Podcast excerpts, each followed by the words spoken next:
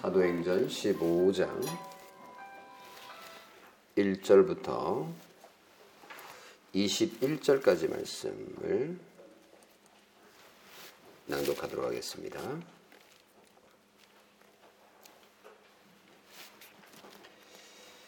어떤 사람들이 유대로부터 내려와서 형제들을 가르치되 너희가 모세의 법대로 할례를 받지 아니하면 능히 구원을 받지 못하리라 하니 바울 및 바나바와 그들 사이에 적지 아니한 다툼과 변론이 일어난지라 형제들이 이 문제에 대하여 바울과 바나바와 및 그 중에 몇 사람을 예루살렘에 있는 사도와 장로들에게 보내기로 작정하니라. 그들이 교회의 전송을 받고 베니게와 사마리아로 다니며 이방인들이 죽게 돌아온 일을 말하며 형제들을 다 크게 기쁘게 하더라. 예루살렘에 이르러 교회와 사도와 장로들에게 영접을 받고 하나님이 자기들과 함께 계셔 행하신 모든 일을 말하며 바리새파 중에 어떤 믿는 사람들이 일어나 말하되 이방인에게 할례를 행하고 모세의 율법을 지키라 명하는 것이 마땅하다 하니라.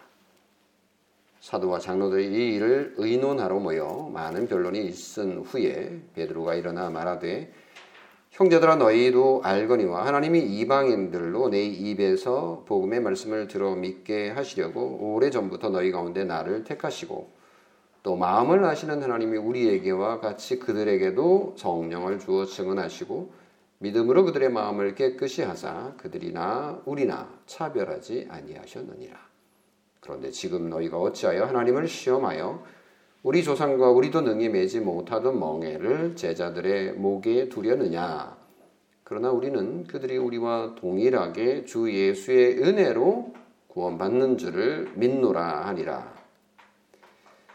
온 무리가 가만히 있어 바나와 바와 바울이 하나님께서 자기들로 말미암아 이방인 중에서 행하신 표적과 기사에 관하여 말하는 것을 듣더니 말을 마침에 야고보가 대답하여 이르되 형제들아 내 말을 들으라 하나님이 처음으로 이방인 중에서 자기 이름을 위하여 백성을 취하시려고 그들을 돌보신 것을 시므온이 말하였으니 선지자들의 말씀이 이와 일치하도다.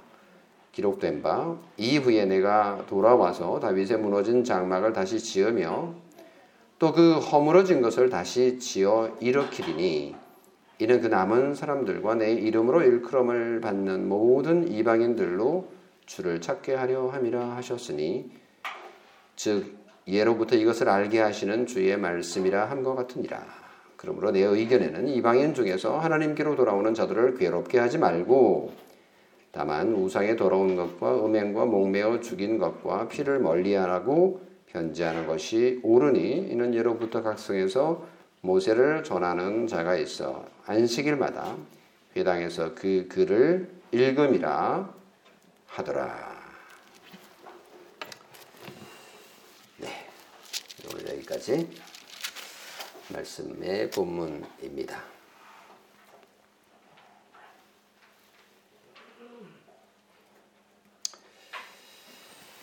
사도행전은 사도의 행전, 행동, 이라 이렇게 예, 말할 수 있지만 더 정확하게 예, 말하면 성령 행전이다라고 표현해야 맞을 것 같습니다.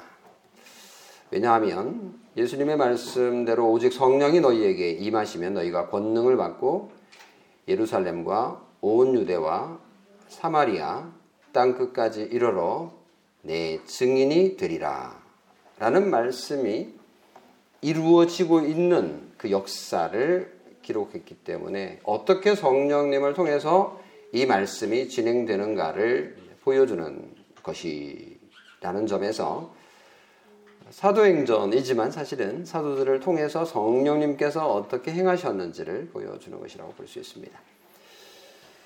사도행전을 크게 두 부분으로 나눈다면 1장부터 11장까지이고 12장부터 28장까지가 두 번째 부분이라고 이렇게 말할 수 있는데요.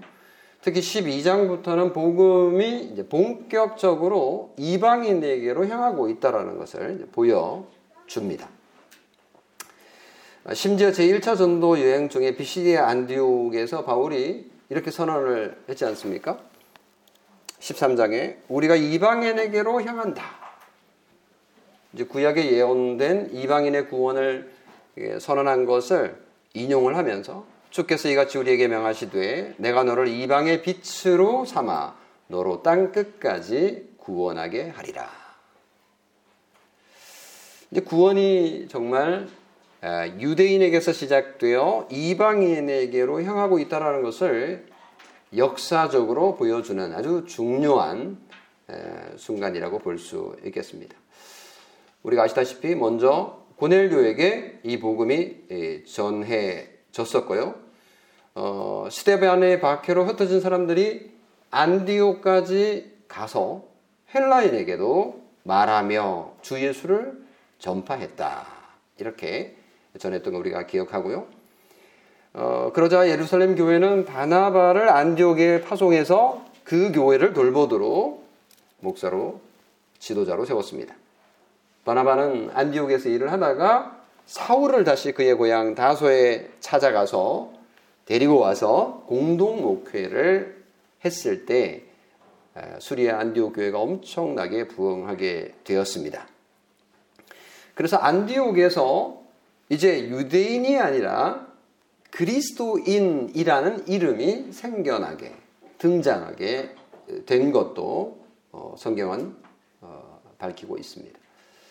그 이후로 수리아 안디옥 교회가 그러니까 바나바와 바울이 목회하던 그 수리아 안디옥 교회가 선교의 모 교회가 되어서 그 선교사를 파송하는 일이 일어나게 되는데 그게 13장, 14장의 내용입니다.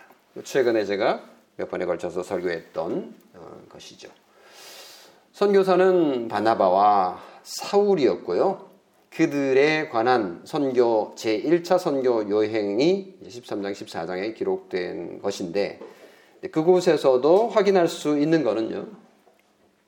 이방인들이 하나님의 교회로 막 돌아오고 있는 구원받는 이 엄청난 사건이 거기에 기록되어 있습니다. 13장 48절에 보면 이방인들이 듣고 기뻐하여 하나님의 말씀을 찬송하며 영생을 주시기로 작정된 자는 다 믿더라 라고 했고 이고니온의 복음을 전했을 때도요 헬라의 허다한 무리가 믿더라 헬라의 허다한 무리가 믿더라 14장 1절 그렇게 전하고 있고요 더베에 갔을 때는요, 복음을 그 성에 전하여 많은 사람을 제자로 삼았다. 이렇게 예, 말하고 있습니다. 이것을 보면 이방인을 향한 구원의 문이 활짝 열린 거가 너무나 분명하다라는 것을 우리가 알 수가 있겠습니다. 그래서 바울과 바나바가 바나바가 이제 그 1차 전도 여행을 마치고 수리아 안디옥 그들을 파송했던 모교회로 돌아와서 보고를 하기를 14장 27절 하나님이 함께 행하신 모든 일과 이방인들에게 믿음의 문을 여신 것을 보고했다. 이렇게 표현을 합니다. 그러니까 믿음으로 구원 얻는 놀라운 역사가 이방인들에게 이제 일어나고 있었다라는 사실을 이제 도저히 부정할 수 없는 그런 상황이 되었다라는 것을 분명하게 보여준 거죠. 1차 여행을 마치고 이 놀라운 구원의 역사를 기록하다가 15장에 와서 잠시 휴식을 취하는 것 같습니다. 사도행전 15장에는 이제 선교 여행 이야기가 중단되고 잠시 쉬면서 예루살렘에서 교회 지도자들이 모여서 회의를 한 장면이 나옵니다. 이걸 뭐라고 표현을 해야 될지 역사가들 또는 신학자들이 연구를 많이 했고 이런저런 이름을 붙이긴 했어요. 예를 들면 뭐 예루살렘 공의회다 이렇게 붙이기도 하고요. 아, 이런 공의회라는 이름은 이제 로마 선주교회에서 큰 전 세계적인 교회들 지도자들이 모여서 회의하는 걸 이제 공의회. 우리 뭐 국회도 있습니다만 의회 큰 회의를 의회. 또 공의회니까 모두 일반적인 모임을 공의회라 그러죠. 또는 예루살렘 총회라고도 하고요. 요즘에 이제 교단 전체가 모여서 대표들이 회의하는 걸 총회라 그러죠. 어, 또는 그냥 회의 이렇게 예루살렘 회의 이렇게 나누기도 합니다. 뭐 어떻게 부르든 잠시 선교를 중단하고 어떤 문제로 회의를 했는지 예, 살펴보겠는데요. 15장을 제가 두, 두 개로 나눠서 설교를 할 예정입니다. 첫 번째 오늘 전할 제목은요. From 불일치 to 일치입니다. 아, 불일치에서 일치로 이런 말이고요. 두 번째 설교의 제목은 반대입니다. From 일치 to 불일치. 그러니까 일치에서 불일치로 좀 어, 재미있게 에, 제목을 정했습니다만 이게 이제 무슨 뜻인지는 설교를 통해서 확인해 볼 수 있을 것 같습니다. 오늘 설교 첫 번째 단락은 불일치입니다. 어, 교회의 구성원들 대부분이 처음에는 유대인들이었죠. 예, 대부분 그랬습니다. 근데 점점 이방인의 숫자가 늘어나기 시작을 했습니다. 그러자 이런저런 불일치가 눈에 띄기 시작을 한 거죠. 자고로 교회란 사도행전 2장 4장에 보면요. 유무상통하고 아름다운 공동체를 이루어 가야 하는 게 맞겠죠. 그런데 현실은 그렇지 못했습니다.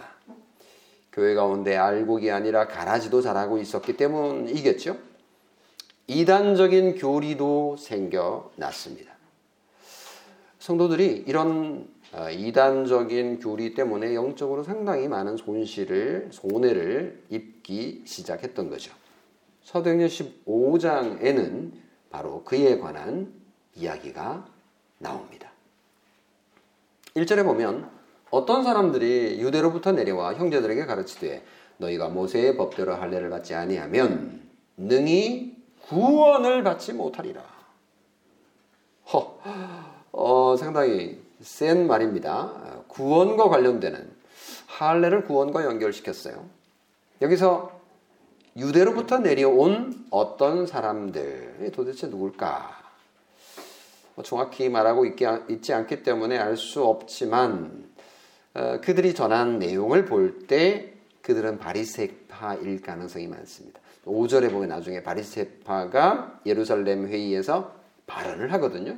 바리세파일 가능성이 많고요. 그리고 어, 그들은 율법의 열성을 가진 자들입니다. 어, 뒤에도 이제 나오겠지만 앞에도 나왔을 거요. 어, 제1차 전도 여행에서도 그 유대인들 열정적인 유대인들 때문에 바울과 바나바의 선교에 상당히 어려운 일을 많이 주었고 또 그들이 당했던 우리가 그것을 기억해 보면요. 율법의 열성인 유대인들이었다라고 볼 수 있습니다. 물론 그들은 유대교를 따르는 자들이 아니고요. 교회에 들어와 있는 예수님을 믿는 그리스도인입니다. 그런데 똑같은 그리스도인이 아니고 그들은 유대주의적 그리스도인이었던 거죠. 그래서 교회 안에서 그들이 잘못된 교리를 가르치기 시작을 했는데 그들을 가리켜 성경은 할례당이다. 바울서신에 보면 이런저런 얘기가 많이 나오는데 특히 할례당이다. 이렇게 예, 이름 붙이기도 합니다. 이 사람들이 교회 가운데 많은 문제를 일으켰는데 그로 인해서 생명의 복음이 상당한 손해를 입게 된 겁니다. 뭐 그들의 주장은 단순합니다. 이방인에게 전도하는 거 오케이 좋아요 해야지. 하지만 조건이 있습니다. 이방인도 유대인의 지도를 받아야 되고 세례만 받을 게 아니라 할례도 꼭 받아야 합니다. 구약의 율법을 준수할 의무가 있다라고 주장을 한 것입니다. 그래서 모세의 법대로 할례를 받지 아니하면 구원 못 받습니다. 라고 주장한 거죠. 아, 이것은 적지 않은 파장을 불러 일으켰습니다. 왜냐하면 이건 기독교 신앙의 근본 자체를 토대를 흔드는 그런 문제였기 때문입니다. 물론 구약의 할례가 전혀 무가치하다라는 말은 아닙니다. 할례는 언약의 표로서의 의미가 분명히 있습니다. 그 나름대로 의미가 있는 거죠. 그래서 당시 할례 받은 사람들에게 유대인들에게 할례 취소 뭐 이럴 필요는 없는 거죠.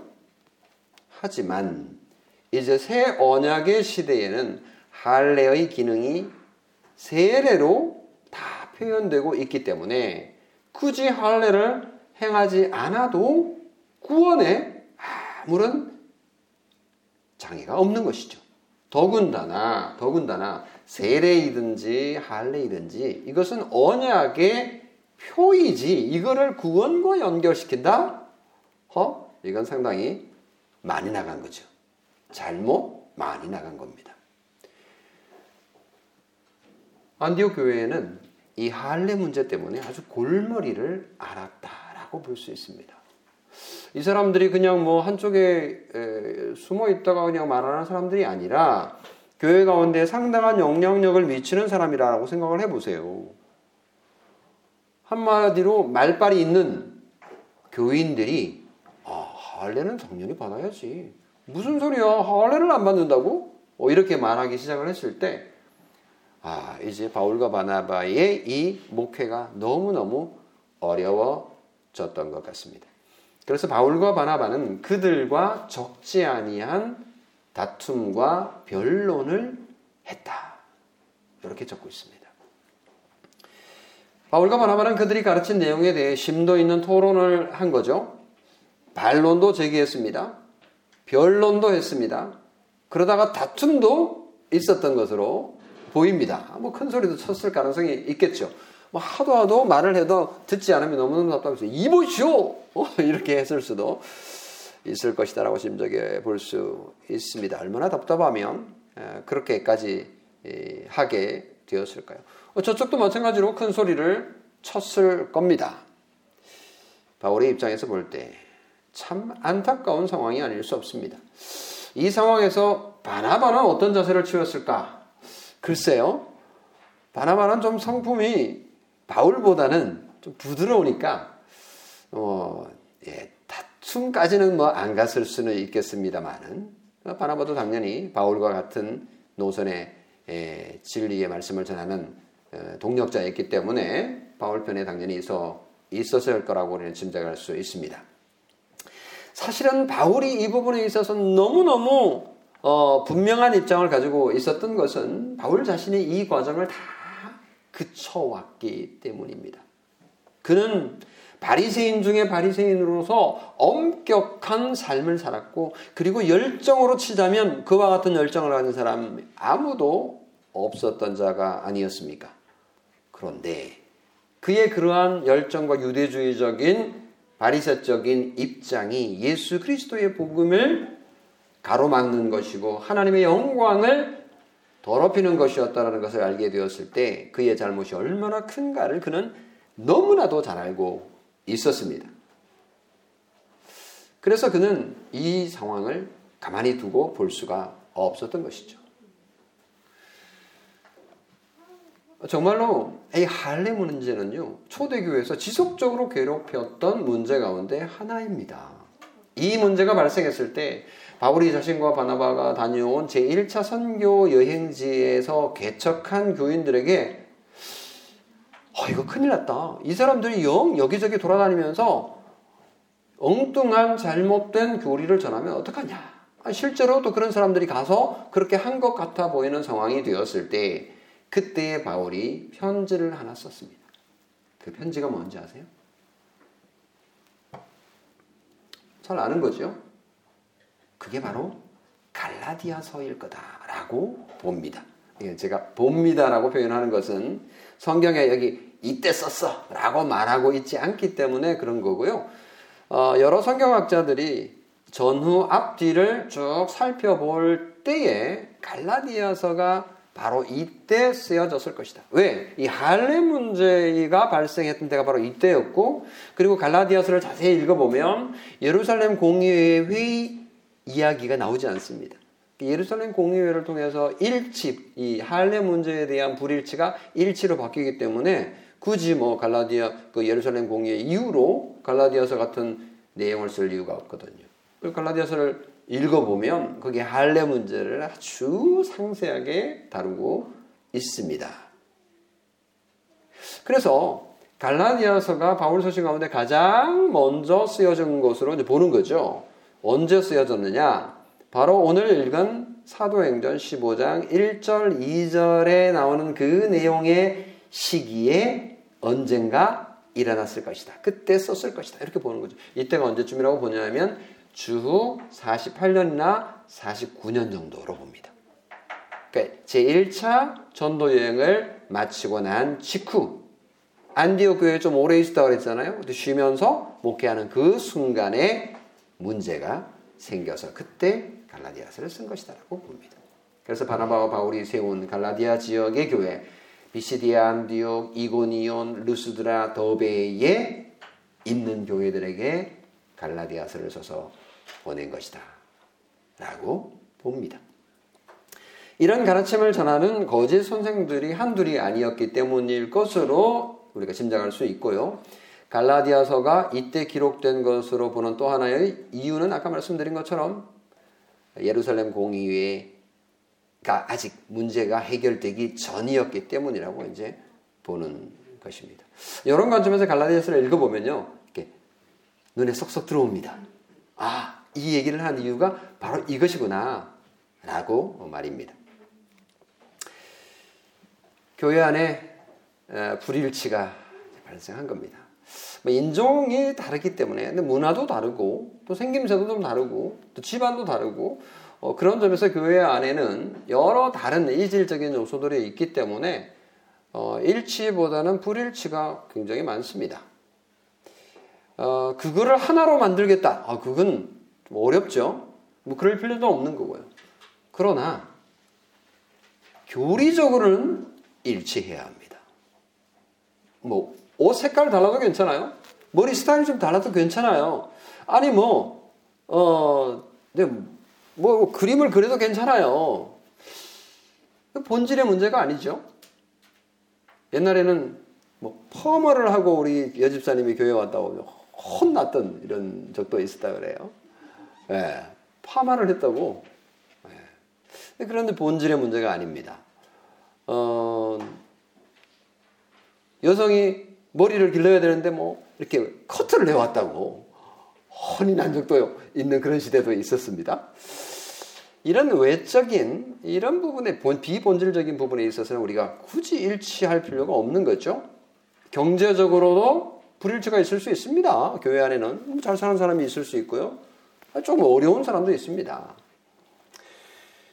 어, 우리 교회도요 여러 교회들이 있어요. 어떤 교회들은 뭐 큰 교회, 그래서 재정적으로 걱정이 없는 교회가 있는가 하면 어떤 교회들은 뭐 빚도 좀 있고 또 자립도 되지 않아서 목회자에게 생활비도 잘 주기 힘든 미자립 교회들도 꽤 있죠. 우리나라 통계를 내보면 한 70% 정도가 우리나라 교회의 70%가 교회 이름을 가지고 있지만 미자립이라고 해요. 7, 80%. 어, 1년 예산 3,500만 원이 안 되는 교회가 한 50% 가까이 된다고 하니까요. 어, 이거 참 불일치. 이래, 이래서는 안 된다. 근데 로마 천주교 같은 경우에는 이제 뭐 그런 게 없습니다. 중앙에서 다 이렇게 관리하기 때문에 거기는 그냥 모든 게 일치해요. 에, 그런 점에서는 뭐 되게 좋아 보이기다, 보이기는 합니다만은 교회가 다른 면에 있어서는 일치하지 않을 수 있죠. 정치적으로도 어려움을 겪는 경우가 있어요. 불일치하기도 하죠.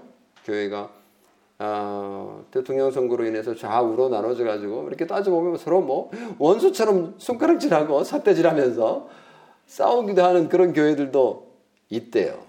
그런 교인들도 실제로 있고요. 윤리적으로도 어, 이런저런 어려움을 겪는 경우들이 있습니다. 예, 다 뭐 일치하면 좋겠습니다만은 그렇지 않아도 상관없는 것들이 있겠죠. 그러나 교리에 있었으면은 아까 말씀드린 것처럼 일치해야 합니다. 정통 기독교리를 떠나 자기 신학과 자기 생각과 자기 철학을 가르치는 교회 지도자가 적지 않습니다. 한국 교회가 여러분 잘 알다시피 이 복음주의라고 하는 어, 형태의 교회이다 보니까 교리적 체계가 매우 약합니다. 교리를 가르치지도 않죠. 그러다 보니까 교회 지도자들이 자기 소견에 옳은 대로 가르치는 경향이 많습니다. 교회를 성장시키기만 할 수 있다면야, 아, 뭐, 죄 짓는 거 아니면 무슨 상관이냐. 그래서 교리적인 부분에 있어서도요, 뭐, 그냥 성경 말씀을 가지고 여기서 따오고 저기서 따오고 이래가지고, 그냥 이상한 교리를 만들어서 가르치는 경향이 심각합니다. 우리 교회가 후원하면서 동력하는 우리 교리교육 교수 선교사 정두성 교수를 올해부터 이제 지원을 저희들이 하기 시작을 했는데요. 지난 1월에 한국에 들어와서 지금 활동하고 있다가 한 두 달 정도 사역하고 이제 어, 거제 예, 한 3일, 2, 3일 전에 출국을 해서 영국으로 이제 거기 가족이 있습니다. 거기서 한 20년 정도 살았기 때문에 거기에 자녀들도 있고 해서 거기에 지금 살고 있고 이제 4월에 예, 다시 또 나온다라고 그래요. 어, 다행히 감사하게도 그가 하고 있는 이 사역을 어, 많은 사람들이 이제 알게 되면서 어, 교회 지도자들 중심으로 어, 아 이거 교리를 이제 가르쳐야 되겠구나 배워야 되겠구나.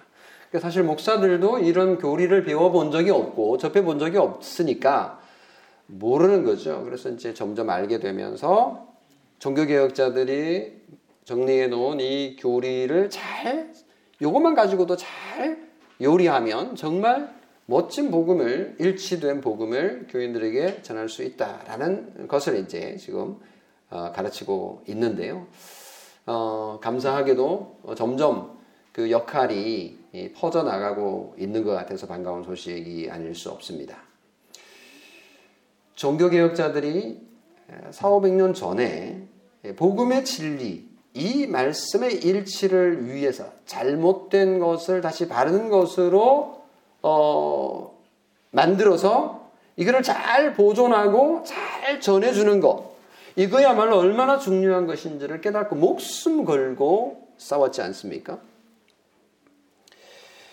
이것이야말로 사도들이 전하여 준 좋은 전통이기 때문에 사도들의 전통을 다시 회복해서 다음 세대로 물려주고 물려주고 물려준 것이 오늘 우리에게까지 전해진 것이다.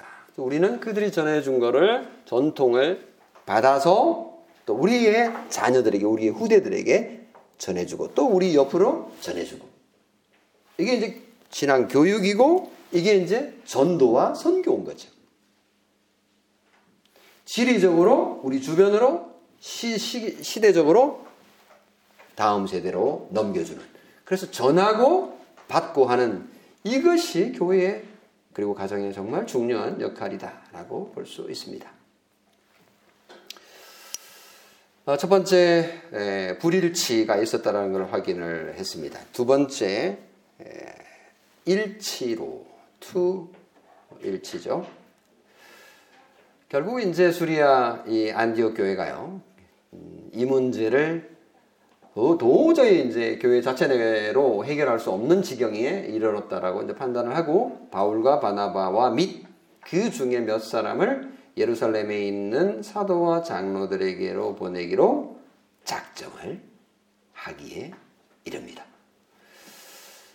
바나바와 바울 그 중에 몇 사람 그 중에 몇 사람이 누굴지 또 이게 의문을 가지게 하는데요. 누굴지 뭐 알 수가 없습니다. 근데 저는 이 가운데 베드로도 있었을 것 같다라는 상상을 해봅니다. 왜 그런지는 나중에 좀 설명을 드리겠습니다만 어쨌거나 어 이제 교회 대표를 예루살렘으로 이제 보냅니다. 이 할례 문제 때문에 이 교리 불일치한 교리 문제를 해결해 달라고 이제 보낸 거죠. 그들이 교세, 교회의 파송을 받고 베니게 페니키아죠.를 지나면서 어, 사마리아를 거쳐서 어, 그 교회에 이미 있었던 교회에 들러가지고 제1차 전도여행 상황도로 전해, 전해줍니다. 그랬더니 이방인들이 죽게 돌아온 일을 말하여 형제들을 다 크게 기쁘게 하였다. 이렇게 전하고 있습니다. 분위기 참 좋아요.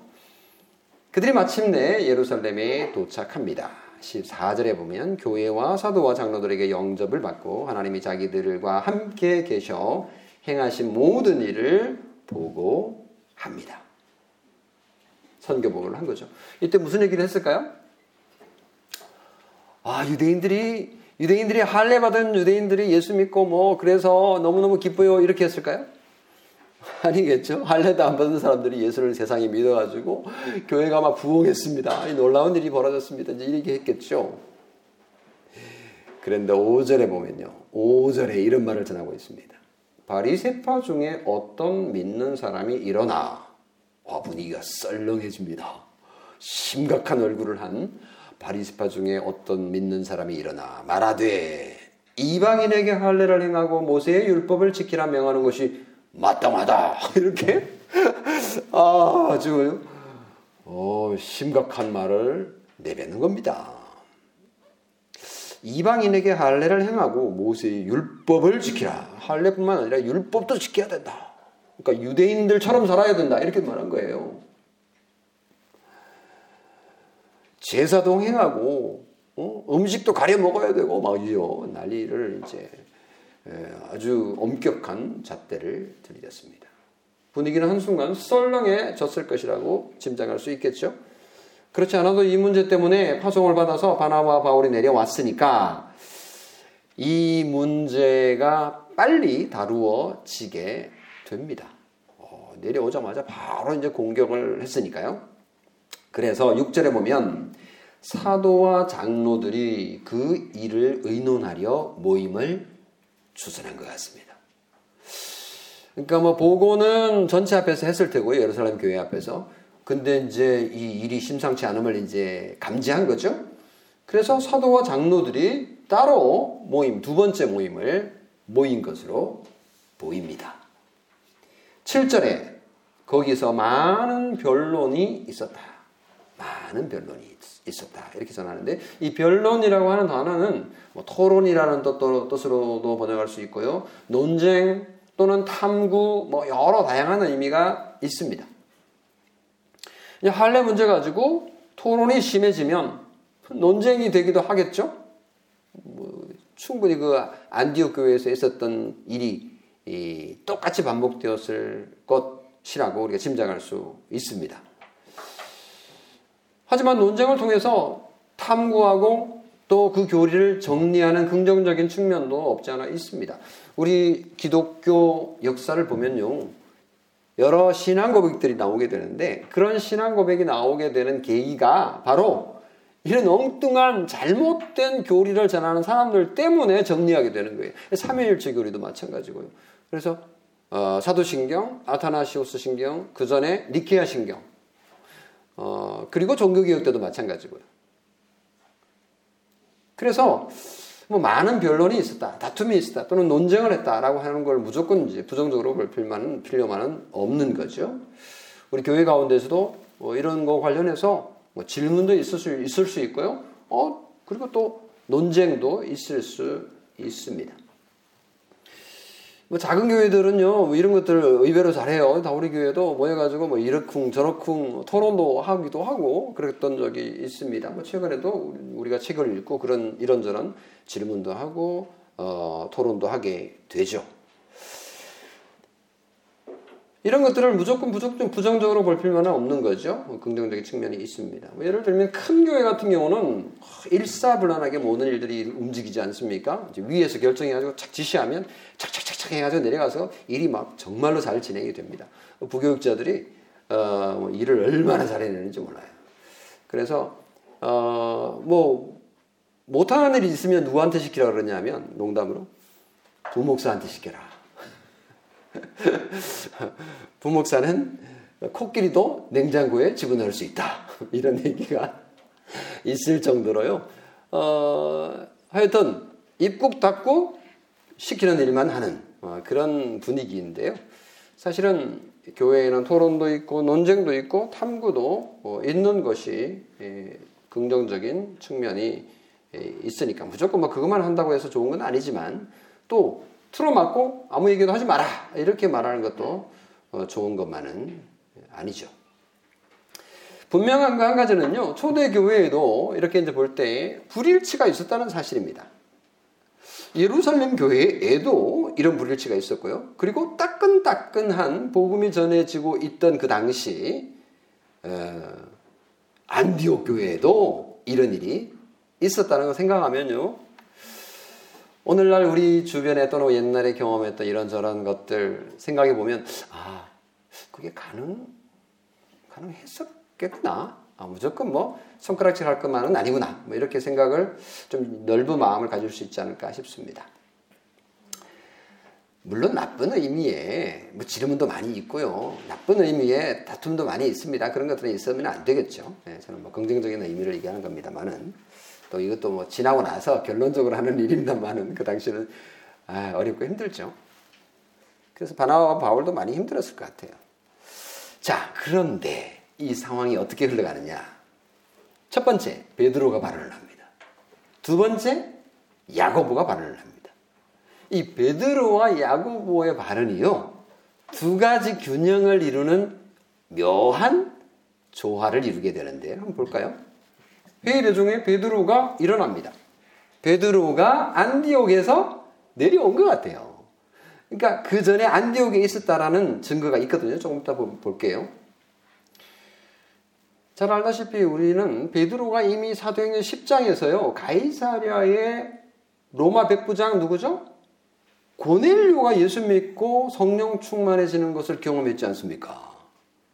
베드로가 고넬료에게 가서 복음을 전하고 같이 잠도 자고 그러면서 예수 믿게 되는 과정을 보고는 아 이방인에게도 구원 얻는 믿음을 주셨구나 라는 것을 직접 경험했던 자이기 때문에 이 점에 있어서 분명하게 말할 수 있습니다. 7절 9절 형제들아 너희도 알거니와 하나님이 이방인들로 내 입에서 복음의 말씀을 들어 믿게 하시려고 오래전부터 너희 가운데서 나를 택하시고 또 마음을 아시는 하나님이 우리에게와 같이 그들에게도 누구죠? 이방인들 성령을 주어 증언하시고 믿음으로 그들의 마음을 깨끗이 하사 그들이나 우리나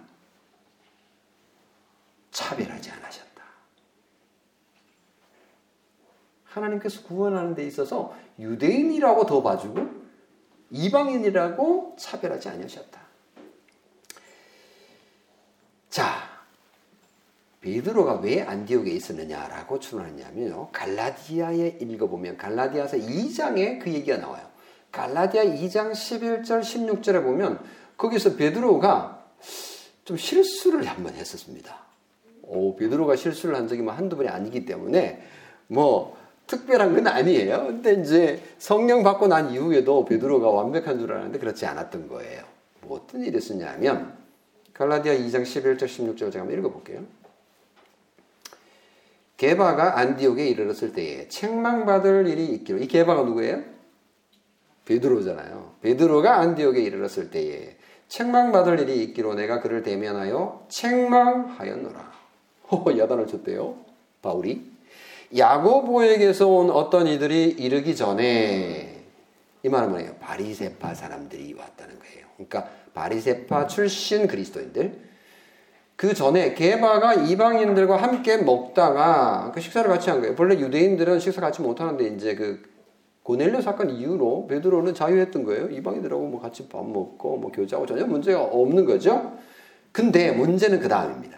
이방인들과 함께 먹다가 그들이 오매 그러니까 바리새인 출신 그리스도인들이 오니까 그가 할례자들을 두려워하여 떠나 물러가매 요게 문제였던 거예요. 그 괜히 오해받을까봐 피한 거예요. 남은 유대인들도 그와 같이 외식함으로 그러니까 자유함이 없고 그냥 외식한다라는 거는 이제 밖에 나와서 식사를 했다는 게 아니고 외식했다는 거는 거치장한다. 너, 나 같이 안 먹었어? 이제 숨기는 거죠. 바나바도 그들의 외식에 유혹되었느니라. 바나바도 심지어 그런 모습이 있었던 거죠. 그러므로 나는 그들이 복음의 진리를 따라 바르게 행하지 아니함을 보고 네, 모든 자 앞에서 게바에게 이르되 네가 유대인으로서 이방인을 따르고 유대인답게 살지 아니하면서 어찌하여 억지로 이방인을 유대인답게 살려 하려느냐 하였노라. 사람이 여유롭게 되는 것은 율법의 행위로 말미암는 것이 아니요 오직 예수 그리스도를 믿음으로 말미암는 줄 알므로 이 핵심이죠. 오직 예수 그리스도를 믿음으로 말미암는 줄 알므로 우리도 그리스도 예수를 믿나니 이는 우리가 율법의 행위로서가 아니고 그리스도를 믿음으로써 의롭다함을 얻으려 함이라. 율법의 행위로는 다시 말하면 할례를 행함으로는 의롭다함을 다시 말하면 구원받는 거 불가능하다.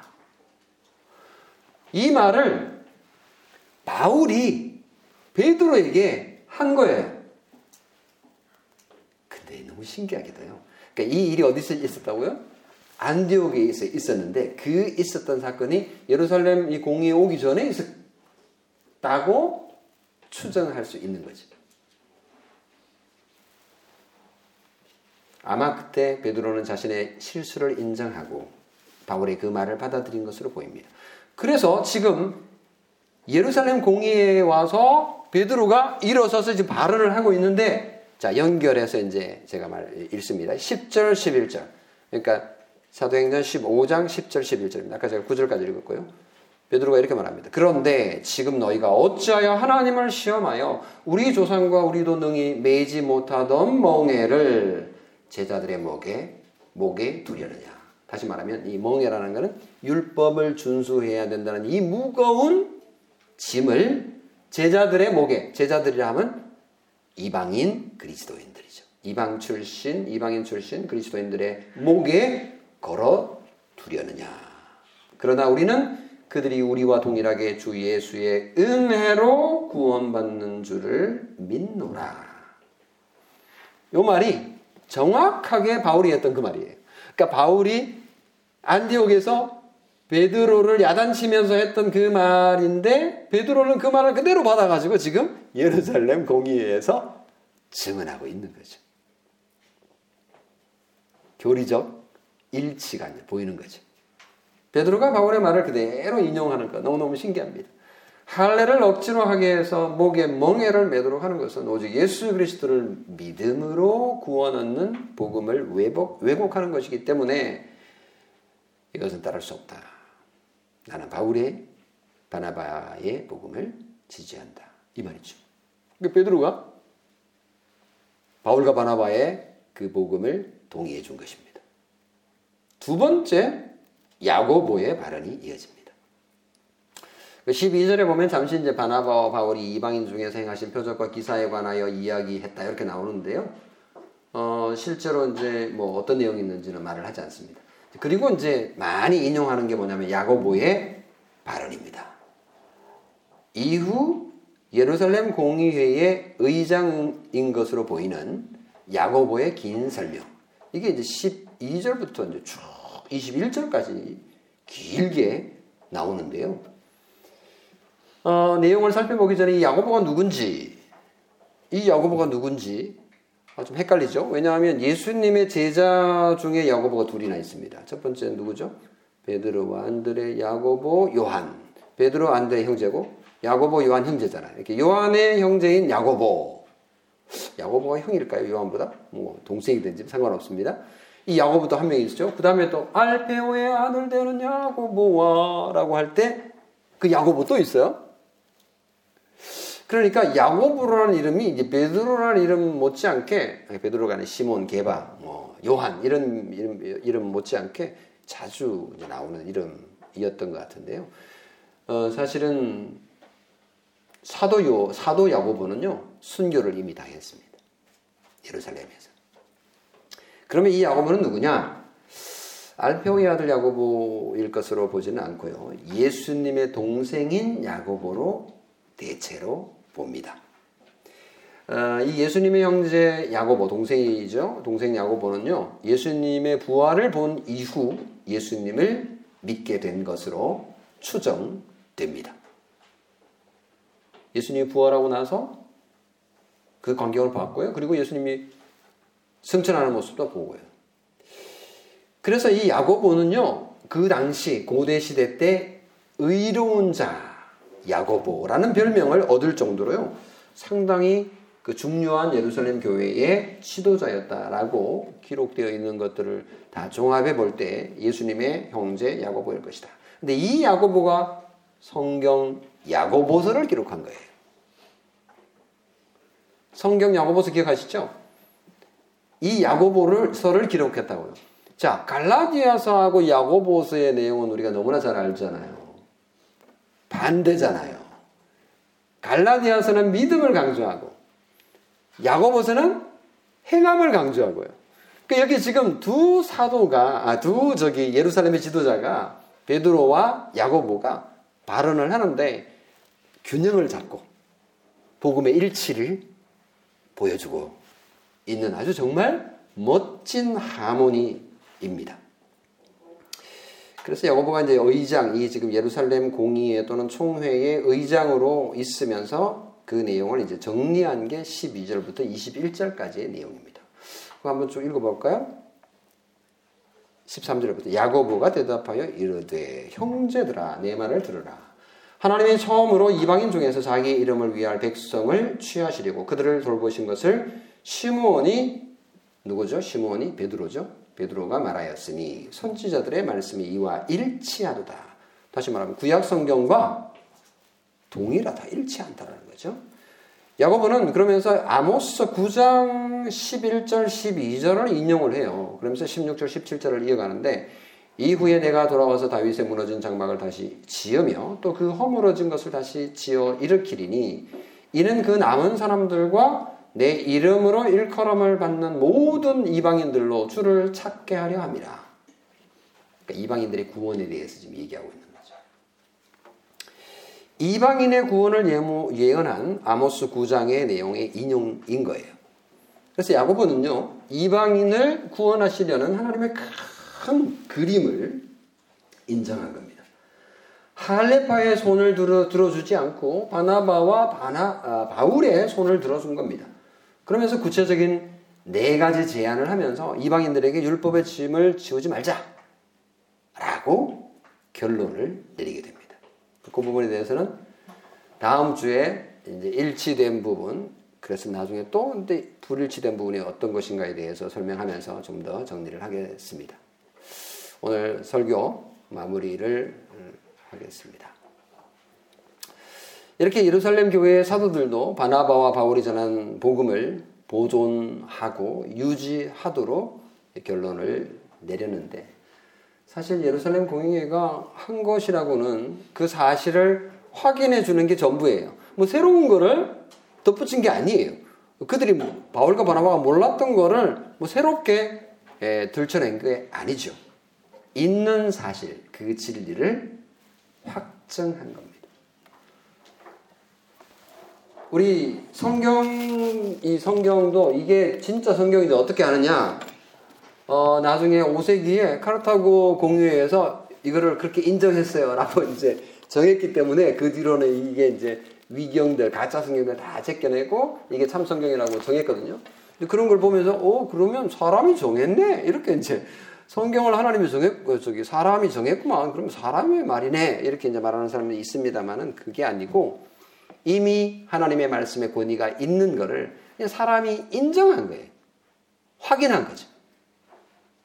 무슨 말인지 아시겠죠? 성령님께서 하나님의 말씀을 보존했던 것을 인간 그 회의는 그냥 있는 것을 어, 맞네 이렇게 이제 인정한 것이죠. 진리는 변함이 없습니다. 진리의 특징이 그렇죠. 변함이 없는 거죠. 해 아래 특별히 새 것이 없습니다. 복음의 진리는 변하지 않습니다. 옛것 그대로가 좋은 것이죠.